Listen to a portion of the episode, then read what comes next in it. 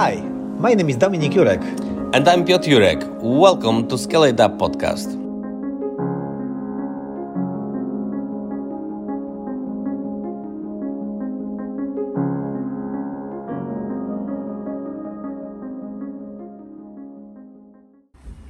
Tip number three be realistic.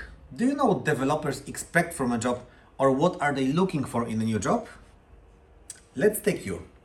You work for the company, you like your company, you like your colleagues, you like your duties, you are happy. You think that there is no other such place in the whole universe. Is something wrong with that? No. It's very good because if you don't believe that you have an attractive vacancy, you will not be able to convince anyone to join your company or your team. But the crucial question is can you deliver challenging tasks to an extremely ambitious candidate in the long run? And you need to be realistic about your offering. I'll give you an example. For one of our customers, we found a candidate who was a winner of Programming Olympics and a frequent participant and even a speaker at various uh, conferences.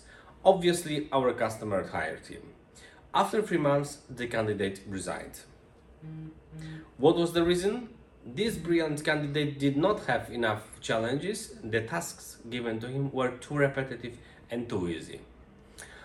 And unfortunately, his colleagues were not on the same level.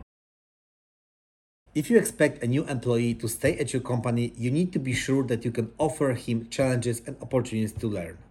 Otherwise, you will have to search for replacement soon. So be aware of your offering and be realistic about it.